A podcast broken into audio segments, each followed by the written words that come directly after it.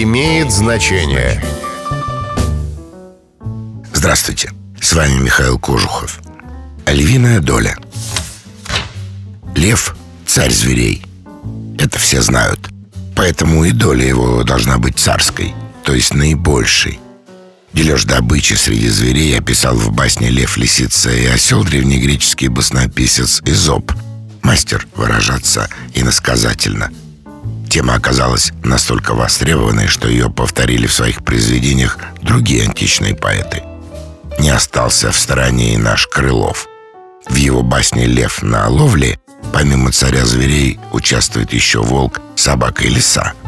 Русский баснописец пошел дальше всех, поскольку у него все четыре части добычи лев забирает себе, и никто из зверей не перечит. С тех пор львиной долей называют большую часть чего-либо. С вами был Михаил Кожухов. До встречи. Имеет значение.